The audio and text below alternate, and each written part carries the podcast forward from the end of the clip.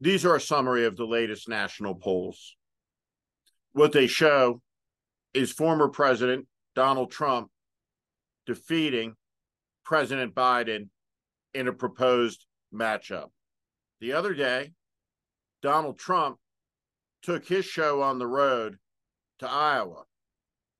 There he appeared with Sean Hannity in a carefully choreographed town hall. It should be watched by every person who is fearful of Trump's return to office. It should be seen by every person who does not believe that those polls are real. When you watch the town hall, there are a couple of things that stand out. The first is that is a crowd that is energized. That is a crowd that feels like it is on the winning team. They are laughing. They are having fun. They are being entertained. And they are exuberant when Donald Trump says certain things out loud that he's going to do. What are those things that unite that audience into almost a level of ecstasy, a fervor? Well, when Donald Trump attacks China and does so without any regard for political niceties or political correctness or the boundary lines of woke dialogue. He calls COVID nineteen the China virus, the Wuhan flu. Millions of Americans believe that's exactly what COVID nineteen was. They saw their children's educations profoundly disrupted. They saw their educations and their mental health severely eroded.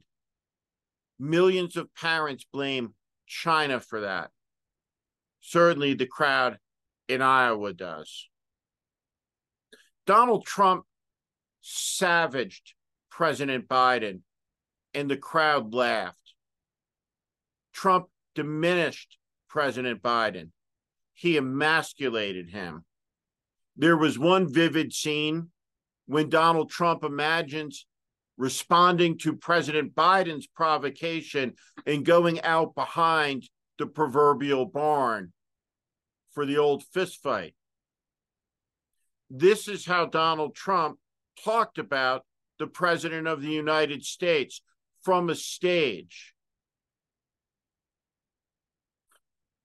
He suggested he could be blown over.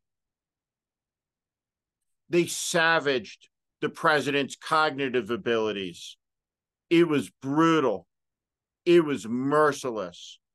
And the crowd's reaction to it was cruel.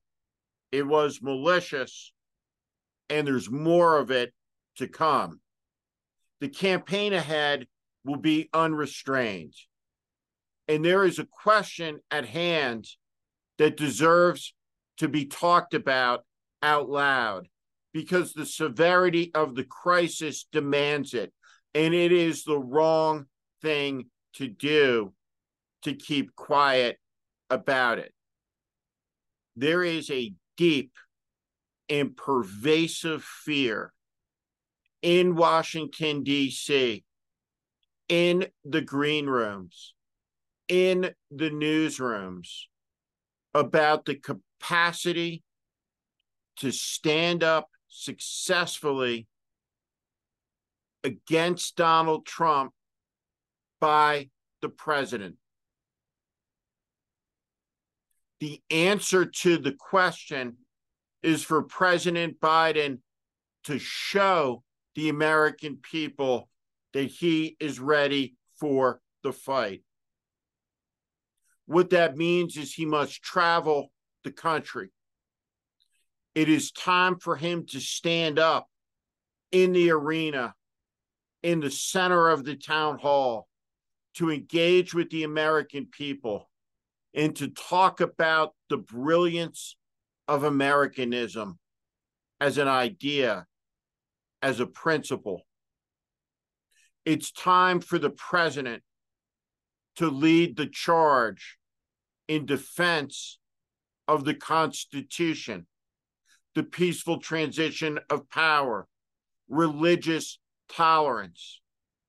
There are millions of American Jews who are fearful, fearful in the United States because of their last name, because of their religious faith, because of the outburst of hate that only takes place for Jews in a weakening democracy, because Jews are safe when democracy is healthy, but grow unsafe when it is not. It is time for the president to lead, to face down the candidate who is defeating him. Let's be clear about a great delusion, the so-called momentum of Nikki Haley. It's not real. Take Dean Phillips out of the equation. Marianne Williamson is performing better against Joe Biden than Nikki Haley is against Donald Trump. You can read all about it in The Nation in a brilliant article of John Nichols, who won't buy into the conventional wisdom, who won't buy in to the dangerous groupthink. Trump is going to be the nominee of the Republican Party, and there is no candidate on the Republican debate stage who will be able to disrupt that, who will be able to stop him. Every one of those candidates will get in line behind Donald Trump. Every one of them, except Chris Christie, will seek to be Donald Trump's vice presidential candidate. Now, there is something else that must be said. President Biden has said that he would not be running but for the fact that Donald Trump is running again. Let us understand something. That statement is untrue. In fact, it's a delusional statement. It now appears that President Biden's intention was to always run for a second term, that the promise to pass the torch to a new generation of American leaders were empty words. Now, the truth of the matter is, in twenty twenty, President Biden very, very narrowly defeated Donald Trump, the worst president in American history. And it is almost certainly true that he was the only Democrat of national stature that was in a position to do so.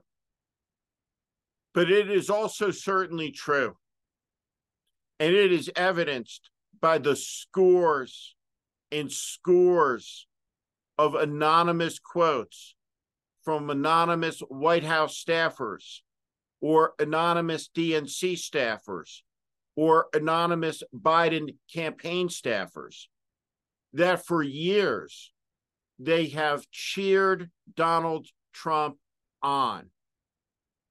What they have wanted is what they have said that they wanted out loud in writing and in word, that they wanted Donald Trump to be the Republican nominee because he was the easiest candidate for President Biden to defeat.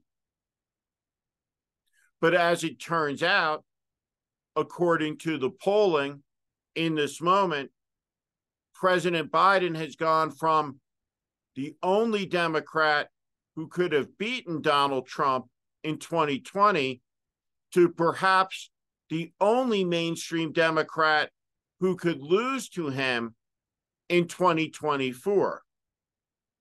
And yet, the president says that he is in the race because Trump is in the race, even though his presence in the race may be the most expeditious route through which Donald Trump is able to achieve political power again.